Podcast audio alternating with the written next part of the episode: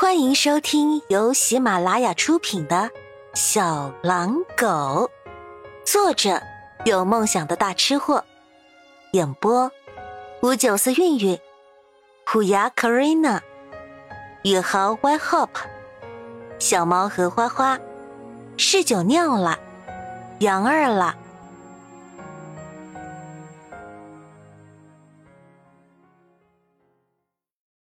第十四集，突然，身后被捆绑的手指被人碰了一下，曲颖一惊，扭头看向小女孩，小女孩还是一脸昏睡不醒的样子，靠在他身后，只是手指迅速的在他手心上写着：“不要慌，我有办法。”说着，弯下身体，从鞋底摸了摸，竟然从里面摸出一片巨型的小铁片。然后背着抓在手里，轻轻的割开捆绑着曲颖双手的绑绳。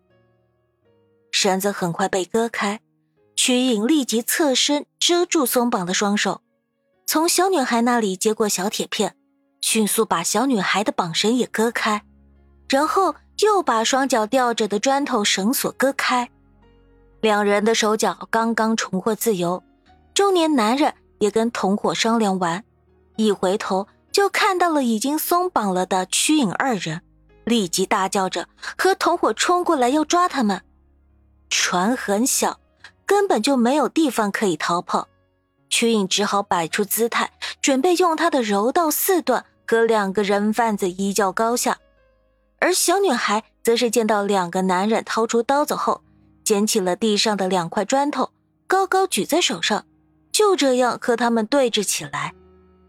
他奶奶的小破孩，乖乖听话，束手就擒，不然我保证让恁俩死无全尸。中年男人看着准备反抗的两人，大声喝道：“小女孩一脸鄙视的呸了一声，说：‘呸，说的好像我们束手就擒了，你们就会放过我们似的。’”中年男人正要发火，另一个男人说：“哎呀！”别和他们废话了，直接丢海里喂鱼。说完，捂着刀子就向曲颖扎去，结果被曲颖一个侧身抓住男人持刀的手臂，顺着冲力一个翻转，把男人掀倒在地。旁边小女孩见了，二话不说，举起砖头就往男人身上砸。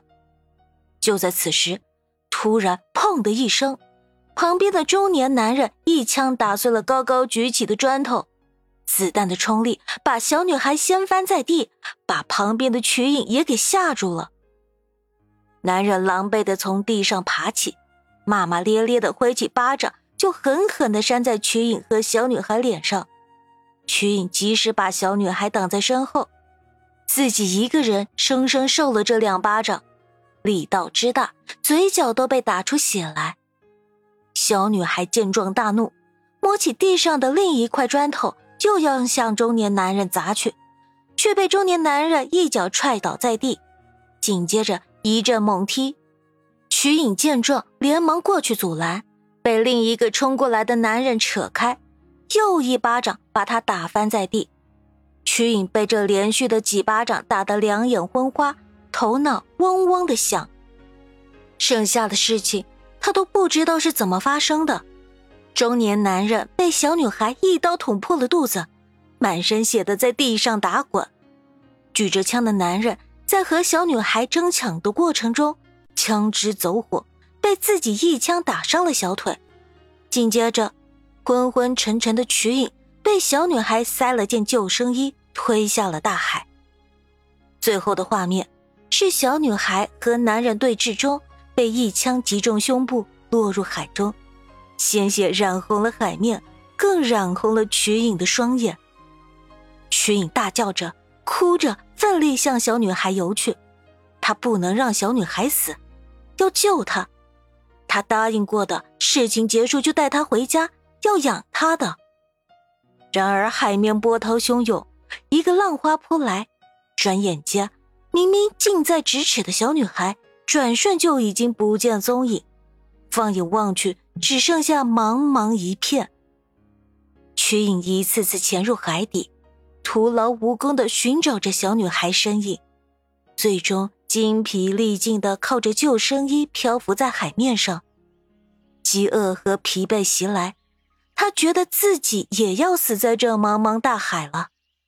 所幸天无绝人之路，在海里漂了半天后，他九死一生的被一艘路过的渔船给救起，然后他找到了大使馆。边哭边告诉了他们自己所遇到的事情。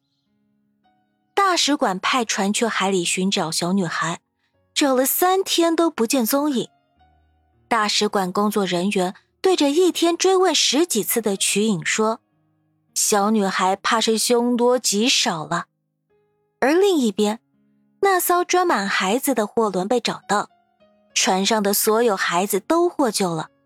那群人贩子也受到了应得的法律惩罚，该枪毙的枪毙，该无期徒刑的无期徒刑。案件恶劣性轰动了世界，屈英等未成年人被小心保护了起来，护送回国。半年后，屈颖在报纸上看到案件的最终结案，受害者名单上，小女孩的名字赫赫在目。薛峰听完穆修杰和瞿颖这段童年往事，忍不住都打了个寒颤，说：“哎呦，你们这段也太他妈惊险了，比电影电视剧里面演的还跌宕起伏，扣人心弦啊！”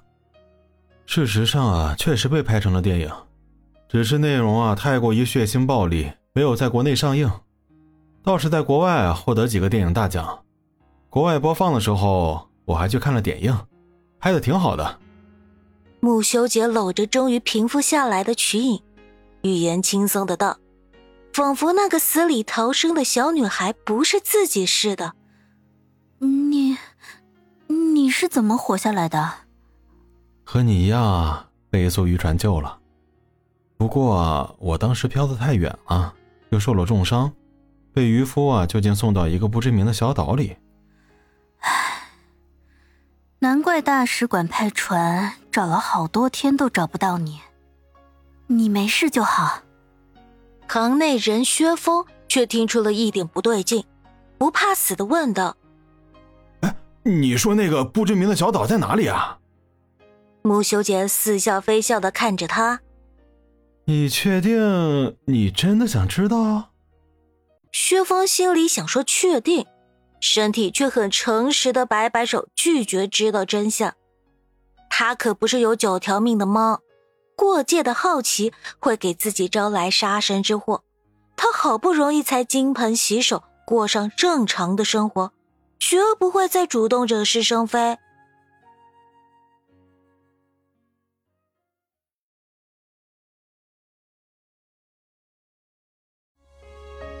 本集播讲完毕。喜欢本专辑的小耳朵们，请订阅、点赞、加月票支持哦！下集甜蜜继续。